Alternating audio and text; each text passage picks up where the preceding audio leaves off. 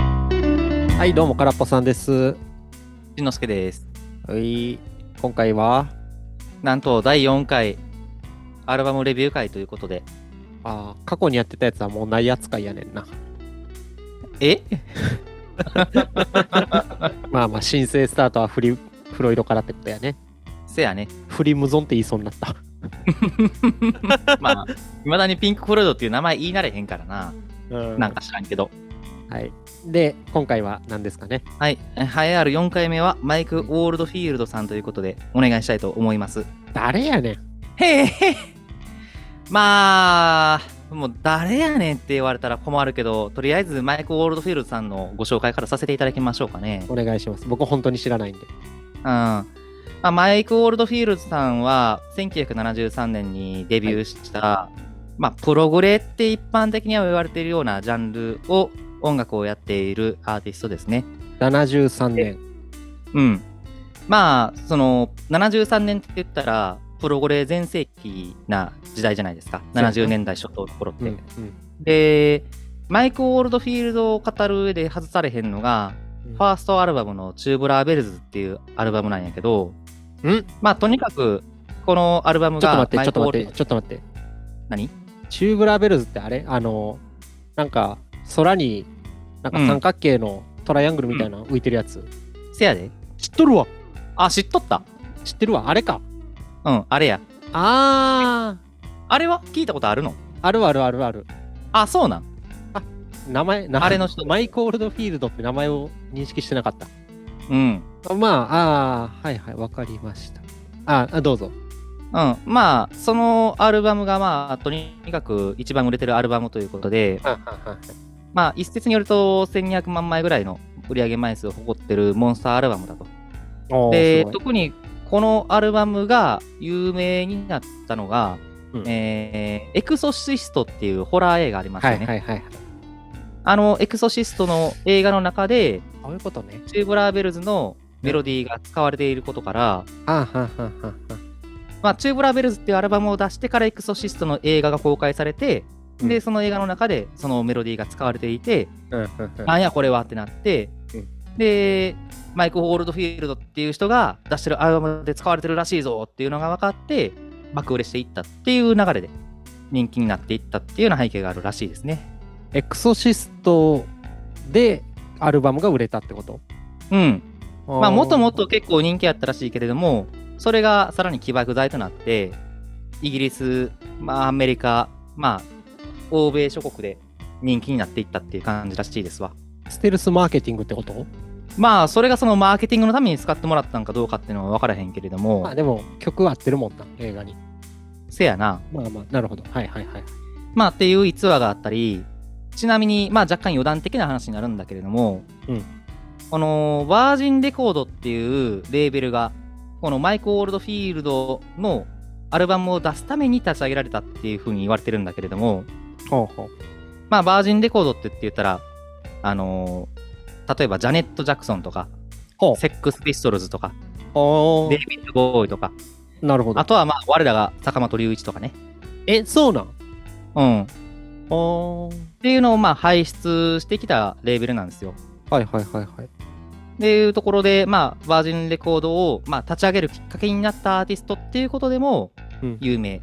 うんただ、まあ、70年代初頭に、そのチューブラーベルズっていうアルバム、まあ、これアルバムって言いながら、えーそのアルバムの中には1曲50分の曲しか入ってないから、うんまあ、言ったら、あんまりその、ポップスとか、うんまあ、一般的に受け入れられやすい曲を作っているとはとてもじゃないけど言い難いはいはいはい曲ばっか、まあ、70年代の頃は作っていっていって、うんで、えークライシス」っていう今回まあ聴いてもらったアルバムに関しては1980年代に入ってから、まあ、プログレ人気が低迷し始めたっていうのもあって、うんもっと大衆向けにっていうことでシフトチェンジして作ったアルバムということではあはあまあ、ある意味、新生マイク・オールドフィールド的な感じの、うんまあ、その新たな道を作ったアルバムということで、これはこれで、ポップス路線に走って人気が博したっていうようなアルバムではございますね。なるほどまはあい今回メタさん紹介してくれたんっていうか持ってきたのはクライシスやもんなうん。これはどういうアルバムなんさっきまあポップ路線どうこう言ってたけど。うん。まあ、クライシスっていうアルバムは、まあ、大衆向けと言いつつ、うんえー全6曲で、え1曲目のクライシスが、まあ、まあ、冒頭からいきなり20分の曲があって、2曲目から6曲目が、まあ、4、5分ぐらいの曲で、コンパクトに求められてるって感じだね。なるほど。うん、でまあ1曲目の「クライシス」20分あるのはうんもともとあのこの80年代初頭もやっぱりまだ LP 版が盛んやったから、うん A 面 B 面でちょっとまあ方向性分けようかってことで1曲目はまあマイク・オールドフィールドがやりたかった音楽やりたい音楽をまあ好き放題やったっていうのがこの「クライシス」っていう曲で2曲目以降「ムーンライト・シャドウ」っていう曲から始まる、まあ、ポップス路線の曲は、まあ、ラジオ向けの曲っていうことで、コンパクトにまとめたっていう感じ。ラジオ向け。まあ、受けいいってこと。そうね。なるほど。特に、まあ、ムーンライト・シャドウっていう曲が、このアルバムの中では一番人気かな。あーはあ、はあはあはあ、結構ね、日本でも人気やと思うんですよ。僕の主観もあるかもしれへんけど。これでも俺聞いたことなかったな。テレビとかでも流れるし、おーコンビニとかの店内放送とかでもよくかかってるのを耳にするからね。マジでうん。ほな、俺が無知なだけってこと。まあ、せやな。まあ、せや な。あとね、なかったな。これ、これはほんまにどうでもいい情報なんやけど、うん。なんか知らんけど、このムーンライトシャドウっていう曲、まあ、僕もこのアルバムの中で一番好きな曲で、まあ、とてもポップで聴きやすい曲なんですけれども、うんなんか知らへんけど、やたらといろんなバンドがカバーしてることでも有名なんですよ。あーで特に、メタルバンドがなぜかこのムーンライトシャドウに手をつけてて、あ、そうなん。ほんまにね、あの YouTube でムーンライトシャドウをメタルで検索してもらったら、 あはまあ、出るわ、出るわ。かっすい侮辱的なカバーがめっちゃ出てくるんで すよ。これ、こんな曲じゃねえだろうっていう、出来の悪いカバーがいっぱい出てくるんで、それはそれで面白いんで、で、まあ、ぜひ聴いていただきたいなっていうのは思いますね。ムーンライトシャドウメタルで YouTube で入れるとそういうのがいっぱい見れると。うん。なるほど。わかりました。でもはい今の説明聞いてなんかあーって思ったわ。とりあえず、あの、1曲目がさ、クライシスって言ってたやん。はい。で、ここにさ、あのーあの、それこそチューブラベルズのメロディー入ってへん。エクソシスあ、ト入にっ使われてる、た。入ってる。やんな、うん。それでなんか、あれなんか盗作やんけと思って聞いてたけど、うん。オマージュってことね。セルフオマージュってことな、それは。せやな。ああ、なんか、うん、納得いきましたわ。うん。せやね。まあ、結構、過去曲のフレーズ持ち出したりするの好きな人やからね。うんで、クライシスが長くて、後ろ、まあ、短くまとまったポップスな曲が集まってるっていうのも、さっき言ったアルバムの構成的にってことね、うん。まあ、当時そうやはなレコードやから A 面、B 面みたいなイメージだったんかね。そうそうそう。ああ、なんか、それ聞いて、なるほどって感じです。はい。点数いきますか、まあ、ほんじ聞いゃて。いただいて、点数を。はい。これね、点数かなり悩んだんすよね。てか、今もなんかはっきり言えへんねんけどお、どうかな うん弱気やな 50… 56、7? か細かな刻むな。なんか、レッチリ、レッチリに並ぶ、バイザウェイよりちょい下かなぐらいな感じなんですよ。おー、気持ち的には。なるほど。で、基本的にクライシスに関しては、うん。もう聞くに耐えんと思ってたから。あ、そうん。う。なんで。あのーいや、めちゃくちゃ腹立って聞いてて、おーん。音楽で成功したやつが、自分の、俺このフレーズかっけえ、これ弾きたいっていうのだけかき集めて、つなげてるだけやんと思って。あー、そういう曲としての体裁になってへんやん。って俺は思った。ね。うん。こいつ楽しそうに音楽好き勝手しやがってっていう嫉妬の怒りやな。俺やってこんなんやりたいっていう。自分のあこのフレーズかっこいいっていうのだけ気持ちいい数だけ回して、まあこれ。れはこれでいいんじゃない、じゃあ次のフレーズいこうかって曲の整合性考えると継ぎはぎしたいって俺も思った。うん。なんやこの好き勝手やってるやつっていうそういう怒りやな。なるほどね。でだからそういう意味でクライシスはうん。もう怒りで減点やなるほど。てかいやさっき言った通り基本的になんか曲としての体裁成り立ってへんやろっていうのは正直思うんですよねうんうん。前編通してしかも曲と曲のつなぎも結構不自然やなと思ったしああ、まあ、つなぎ唐突やなっていうのはあるよね。確うかに。んだから本当にこのフレーズ弾きたいっていうのをかき集めただけうん。だから作った人が楽しいんやろなっていうのは伝わってきたけどうん。これでどうですかって言われたらいやよくはないやろ聞く側としてはよくはないやろやるやつはめっちゃ楽しいやろっていう感想、これね、うん俺、ちなみにそのことに関して一つ言わせていただくと、まあ、これ、自分一番最初に聞いたのは、もう学生の頃なんですよ。で、まあもう10年以上前に聞いて、割と同じ感想を持ったんよ。はいはいはいで、まあ割と、そうね、えー最近になって聞き直してうん、思ったのが、うんなんか理解しようとして聞くやつじゃないんやなって思ってん。あいやそれはそうややと思うヒーリングミュージックとして流す曲やなっていうのは思う。ていうか、このクライシスに限らず、うんマイク・オールドフィールド全般そうやろなっていうふうには思う。ヒーリングミュージックとしていくんやったらうん。一個一個のフレーズもうちょい長くしてほしいんですよなるほど。僕からするとなんか目まぐるしいねヒーリングにすると、うん。そこなんですよいやそれも感じひん旅や。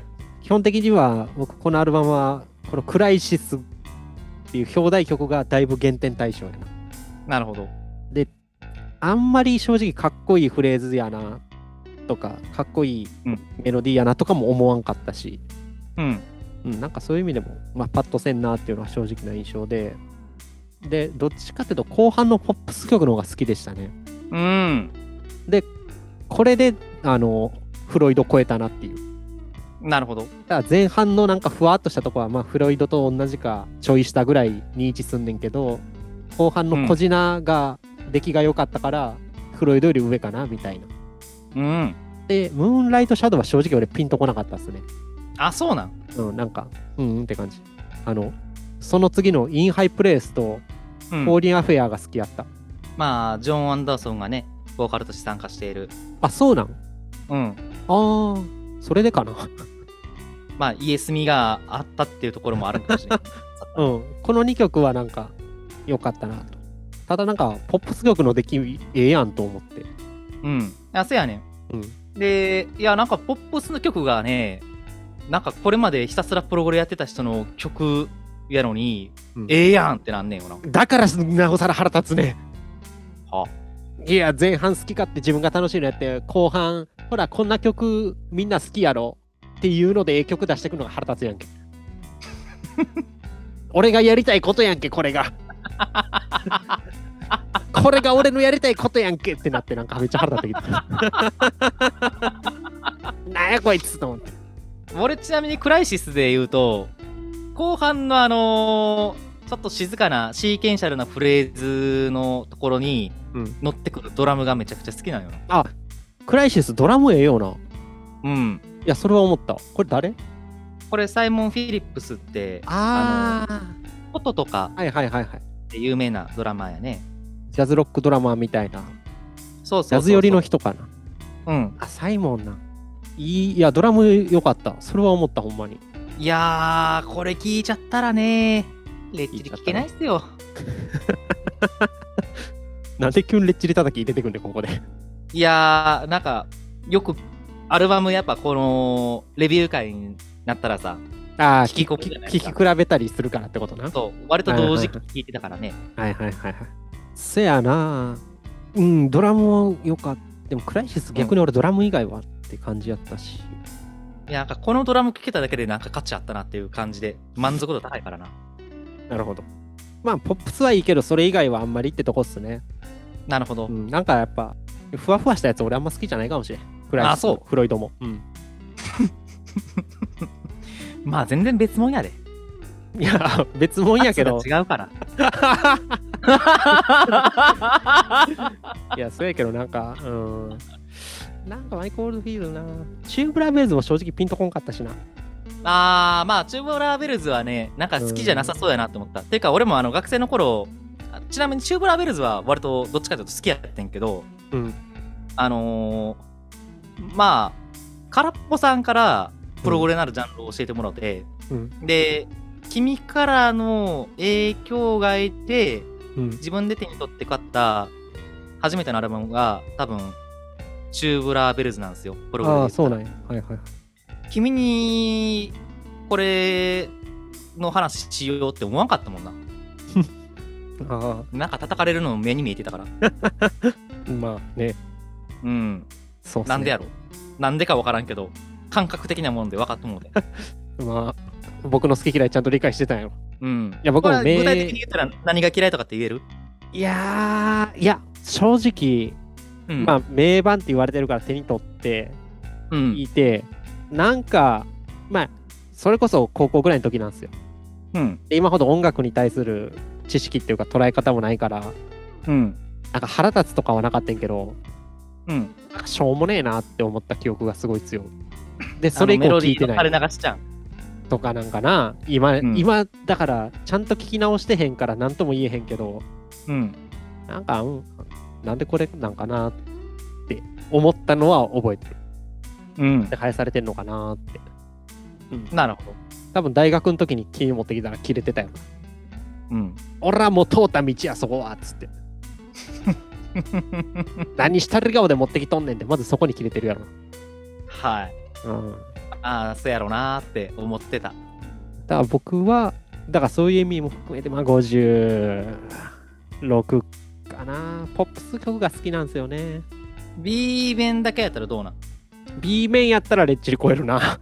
なるほど60 63、4ぐらいちゃう微妙やな 微妙やなうん、そんぐらいちゃう。そうかうん。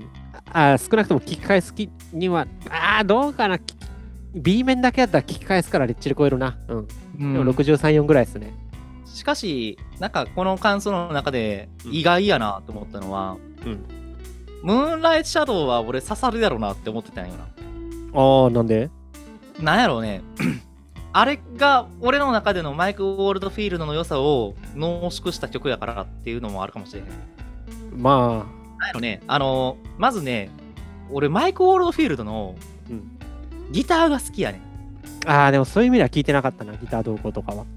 あのねこれ、いい意味でペチペチなんよ、はい。マイク・ウォールドフィールドのエレキギターうん、なんかめちゃペチペチした音してねんやん。んやけど、なぜか不思議とダイナミクスがあるっていう、うんこれはもうマイク・オールドフィールドならではの音って言って過言ではない、うんうんうんね、音色なんですよね。はい。これがめちゃくちゃ気持ちいいんですよ。それそはして、ムーンライトシャドウ。ムーンライトシャドウ。あの、てか、全体で使われてるけれども、その、特にフィーチャーされてる感じがするかな。ムーンライトシャドウで。で、そこに、まあ、ちょくちょく、あのー要所要所でうん。必要な音をうん。付け足していくっていう。そうんうんうの、まあ、バンドスタイルの曲やけれども、まあ、ちょくちょく、バンド外で使われる音が出てくるっていうところ。なんかそういったところでダイナミクスを出してるっていうのも好き。なるほ最後にまあやっぱドラムがいいね。ドラマいいですね。それはもううんなんかすごい思った今回。まあでもメタさん、今まで聞いててわかるやろ。バイザウェイ上げて、ユニバーサリースピーキングシングルやとか言い出したり、うん。ウィッシュ・ユア・ヒアは表題曲がいいとか言ったり。はい。なんか俺、ずれてんのよ。アルバムの中でも。まあせやな。うん。ずれてんのよ、残念ながら。まムーンムーンライトシャドウってさ、あれやんな、ピロリンってギター入ってくれる、ギターあ、あかどあうかそわうからんそうけそどう、そう。それあそれれがな、あれ、うるさすぎんなって思っちゃって。いあああれが俺ええなってなんねんよな。や、僕そこがでかすぎるから、引っ込めてるところはあある。うん。なんかもうちょいバランス取ってくれよって思ってもうてんな。あ、いや俺あれ聞いたらもう興奮するもんな。なるほど。普通に興奮するわ。あーまあ、感性の違いやな。ちなみにメタさんは何点な俺うん。まあ85点かな。高い。うん。おーいや、これはお気に入りのアルバムやからね。なるほど。まあ、君はやっぱあれなんかな。元気なのより、こういう落ち着いたサウンドの方が好きなんかな。うーん、まあ、ミートローフも好きやけどね。あーミートローフパキパキしとるもんな、確かうん、せやろ。あと、まあ、メタラーやからな、言うても。に。うん。そっか、85はないな。まあ、良かったんじゃないですか。クライシス以降はちゃんと聞けたもん。そう。うん。クライシスはあんクまライり。シスも聞いてみてよ。もう一回聞いてみてよ。いや、聞くとこそんなない。まあ、まあ、あの寝ながらでもええから聞いてみなよ。はい。なるほど。名盤よ。まえあ、というわけで、終わりですといかうわ。けで、終わりだね。次のやつ決めようか。せやな。選考会や、これからは。はい。いやで、まあ、あのーずっと洋楽やったじゃないですか。うん。で、しかも、古めの。うん。一番新しいレッチリで2002年やからさ、バイザウェイで。はい。僕はちょっと次、邦楽行こうかなとうん。思ってるんですよ。はいはい。で、まあやっぱあの、最近の若者の曲っていうのが、ええんちゃうかなとうん。思ってるんですよね。うん、時。代についていくためにも。うん。で、今から何個か名前あげるから、はい。この、どれがいいか選んでもらっていいどうぞ。えーっ と、これ今から、あの、Apple Music の、はい。えー2022年トップ100、はまあ、どうかな。ちょっと上から読んでって、うんまあ、この、これ聞いてみようかっていうのをあ。はい。言っていいきましょうよ。どうぞ。どうぞ。で、1位が、有利。ほ次に、サウシードッグ。う。うん。で、谷祐希、うん。有利、うん。エマ、うんバックナンバー、うん。オフィシャルヒゲダンディズム、うん。キングヌー、うん。アド、うん。ユーリ、うん。キングヌー、うん。 BTS、うん。オフィシャルヒゲダンディズム、うん。夜遊び、うん。バウンディ、うん。藤井風、世界の終わり、夜遊び、あいみょん、サウシードッグ、夜遊び、ユーリほう。みたいな感じやね。えー、天皇、キングヌーとヒゲダンしかないわ、俺。名前は聞いたことあるけど、聞いたことないわ、全部。名前、え、ユーリとか聞いたことある有利ない。ユーリ行こうか、ほんじゃ。ええよ。俺も、俺も全く知らんから。はあ、なんか不安やな。なんで。有利ってどう書くんえーっと、ちょっと待ってください、ね。 ?IUURI? あ、ちゃうわ、優しい里かなわからん。で、アルバムいが。や、わからんことないやろ。いや、わからん。い今読み上げとったやろ。や、俺、英語表記やから。ああ、そういうこと。アルバムが、なんか、1と2って出てる。うん。 1がどっちが人気2022年で、2が2023年やな。うん。トップチャート入ってるってことは、2022のトップチャート入ってるってことは1、1かな。んじゃあ、1聞こうかな。じゃあ、2022年で、Apple Music でよく聞かれたユーリの、はい。優しい里の有利さんね。はい。の1ってアルバムうをん僕はおすすめします。はい。おすすめしますっておかしいな、聞いたことないのに。 これこれを聞いてみましょうと。はい。で、メタさんも決めちゃいましょうよ。うん。まあ、これさ、はい。その前に一つよろしいああ、どうぞ。このアルバムレビュー会の趣旨さ、うお互いのおすすめアルバムを紹介し合うじゃなかったメジャーどころで。いや、メジャーどころを聞こうやから。うん。えいや、なんか、まあそう。なんかお互い知らんやつ選ぶのどうなんやろうなと思って。そうでもせんと聞かへんやん。いや、っていうか、なんか、もうすでに知っててさ、うん知識あって、うんっていうその人が紹介するアルバムだからこそ、うんいやここはこうがこうやってこういったところがええんよみたいな話もできるじゃないですか、うんなんか新しい発見とかもできるじゃないですか、はいお互い知らん人が聞いてなんか語れるからって思ってねまあでも2022年多分デビューなんですよねアルバム出てるうの、ん、うん。調べるのもすぐよはい。もう歴史がないからなるほど。いけるいけるなんか不安だなぁ気に入らないっつってなんかわかんないけど不安だなぁまあいいや。じゃあ、有利でお願いしようかしら。うんやっぱちょっと若者にもこびていかんとうん。うちのポッドキャストほんま60歳以上しか聞いてへんから勝手に視聴者の年齢決めん なよ。年齢 層年齢層だいぶ高めやからうちのポッドキャストちょっとえっと若者ねにこびろまあ僕はね、はいそういう意味では、工学っていう選択肢縛りかな、今回は。ちょっと方角ですねで行ってみそまししょうたら、鬼塚千尋行きましょう。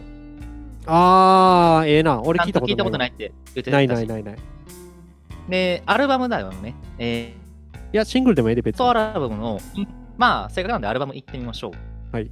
えーインソムニア。インソムニアうん。うん有名なまあ、過去オリコン1位取っとるからな。ああすごいやんうん。あ月光入っとるやつねそうそうそうそう。うんこれはメタさん好きなん鬼塚千尋は俺ね、メタラーなる前よく聞いてたよ。メタラーなる前うん。いやもう中学生ぐらいの時。なるほどてか、ぶっちゃけ、あの、月光っていう曲自体が、うんドラマのトリックっていう、わかるかなやドラトリックトラトリックっていう。見たことないねあ、そうなん。のエンディングで使われとって。で、そっから、鬼塚千尋ハマったんですよ。あーなあもうその時は結構ファンやったね。メタラーってさはい。そんなある日突然なるもんなんまあメタラ覚醒しちゃってんよ。なんか俺プログレ聞くけどさうん。僕空っぽさんがプログレッシャーになったって覚えはないんよ、プログレが好きな空っぽさんやねんメタラになった日の話はさ、うん前収録したからええんいちゃやうちゃうちゃうちゃうちゃう何あのメタラーになるって言うんやと思って なんかそれ以前のメタさんとは全く別の存在になったみたいな言い方したからさうん。メタラーになる前は聞いてたねってなんかすげえ強え言葉使うなと思 って、あの時はっていうそんな一時代が変わるぐらいでかい区切りなんやなメタラーはって思っただけいや、それはもうドラゴンボールのスーパーサイヤ人と同じですよ。突然何かのきっかけで覚醒することだってあるじゃないですか。なるほどそうそなういんうことですよ。ううんん。まあいいっすよはい。鬼塚千尋でじゃあ僕が「有利の1」ってアルバムで君が鬼塚千尋の「インソムニはい。ア」OK? はい。はいまあちょっと4回やってみてどうでしたうん、おもろいね。あでもなんか空っぽさんの好みがやっぱわからんな。そまあ俺も出されてるやつ大体低評価出してるけどううんまあ俺の目線から見ても空っぽさんもようわからんなって感じやからなあーまあでもメタさんは正直分かりやすいですね点、うーんそうやろうなって感じするもんうんなんかこれ好きそう俺とはかっていうか正直うん高得点を出してもらえやすそうなやつを選んでる感覚ではあんねんよ、あいやーてか俺素直に言うけど、うんあここいいよねーとかこの曲好きなんだーみたいなそんな語り合いをしたかったんやけどおなかなか難しい よなってあそうなんなんかそういう趣旨なんかなって思ってんけど。いや、俺は単純に売れてるアルバム、知ってるうん売れてるアルバム出して、うん。これなんで売れてんのっていう回やと 思って。おかしない世の中っていう回やと思ってた。まあ、ピあンでク・フロイドは俺が選んだからあれやけどさ、うん、その流れでなんか、バイ・ザ・ウェイ持ってくるのは何なんって思ったけどな。いや、売れてるから、売れてるからぐらい。俺がパッと出てきて売れてるからっていうので。俺2回連続でお出しされたやつなんか、微妙な評価せなあかんねやと思って。 いやだから別に僕は好きなやつをあげてるわけじゃないから、まあ別になる何ほど言われてもって感じ。まあ、つくづく言ってるけど、僕音楽あんま好きちゃうから。まあね。まあ、これいいよね、あれいいよねの話になったら、まあ大体クリムゾンの話しとったらできるからな。てか、クリムゾンとスクエアプッシャー以外でそれ喋る気ならへんから。あとは歌田ヒカルぐらいか。ああ、そう、だから宇多田ヒカルの選ぼうよって話したやん、この間。宇多田ヒカルでもさなんか選んであえて聞かんでもいけるくない、まあ、僕らが聞いて特段面白みがあるコメント言えるとは思えへんもんな。そうやねんなんかやっぱ、ういやでもやってみるか逃げずにせやな。さっきの2曲プラス宇多田ヒカル言っとくまあ、一回、二つやってからでええんちゃうか。とりあえず。曲聞もくんうさらにその次の第7回分もう用意しとくってこと今のうちに。いやまあ特別会でしょお互い納得するやつ一回やってみようっていう、まあ、そうね。今んとこ有利お前不安感じてるやろうしうん。俺も鬼塚千尋に今不安感じてる から鬼塚千尋って正直なってるからまあそう。聞かんとわからんけどまあ楽しいよ。宇多田ヒカルで一回お互い納得すんのをやった時どうなるか見てみようやせやな。あれでいいですかあのアルバムで一番最近の何やったっけああ、そうっすね。えーっと、あ、バッドモード。はい。これめちゃくちゃええからな、 もなあ、もう、その、この時点でこの感じやったら、まあまあ。う。でも良すぎたらめちゃくちゃええからなしか言えんくなるから。 ていうか、この3つしかないん。何がスクエアポッシャー、宇多田ヒカル、キングクリムゾンな。まあ、あとはあんま好きじゃないから、基本的に。ほーん、他なかったっけいや、バックホホーン、バックホーンも好きですよ。ーン。ああ、そう、バックホーンとかね。あ、ちなみに、えっと、ミートローフ70点に格下げしとくわ。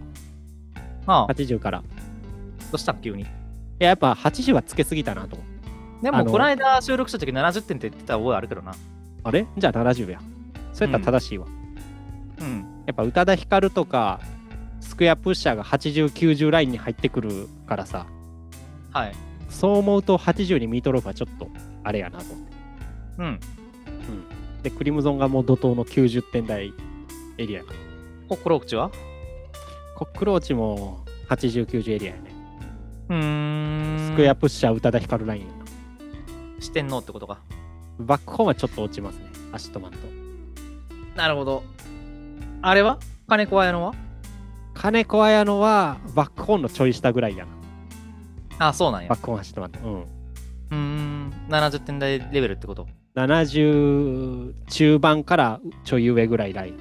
うーん。バックホーン、アシットマンが80前半、70後半ラインやな。大体そんな感じですね。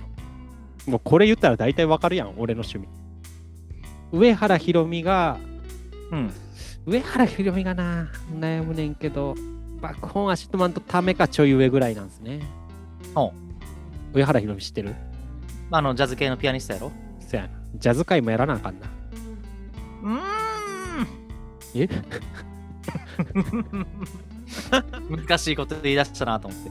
今まで一回も聞いたことないからわからんでってやつ。上原ひろみぐらいしか知らんでええやん。ああ。じゃあ、まあ、そのうちジャズ界もやりますか。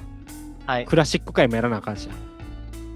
まあ、クラシックは鬼門やで、ほんまに。なんだっで、て、いや、その作曲者どうこうっていうよりは、あのーまあどこでやってるかどとかこの楽団がややろうってるかとか、 その辺まで考えなあかんやうんうんん。で、その辺まで考えてくると、なんか他のところがどうなんかみたいなところとかも、ちゃんと知識つけた上で語らなあかんやん。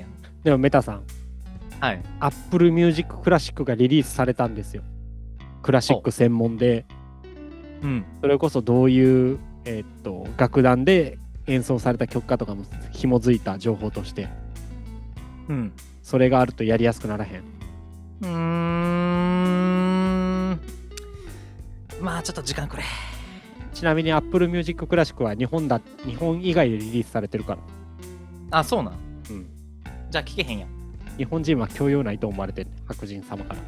まあ、教養ないからな。え宇多田ヒカル生み出した日本やぞ、お前。うん。坂本龍一と。夜遊び聞いてる日本人やぞ。いや、俺別に日本人全体に喧嘩売った覚えないねん。やっぱ君の方が主語どんどんでかくなっていってんねん。これ聞いてるやつぐらいの縛りやったのに、お前今日本人に一気に広げたからね。いや、でも君も言ってるやん。何々を生み出した日本やぞ、つって。ああ、ほんまや。そやろ野球と一緒ってことせやで。あかんわ。亡国や。つい宣伝どうぞ。どうぞ。しんのすけです。ツイッターやってます。はい。ぜひ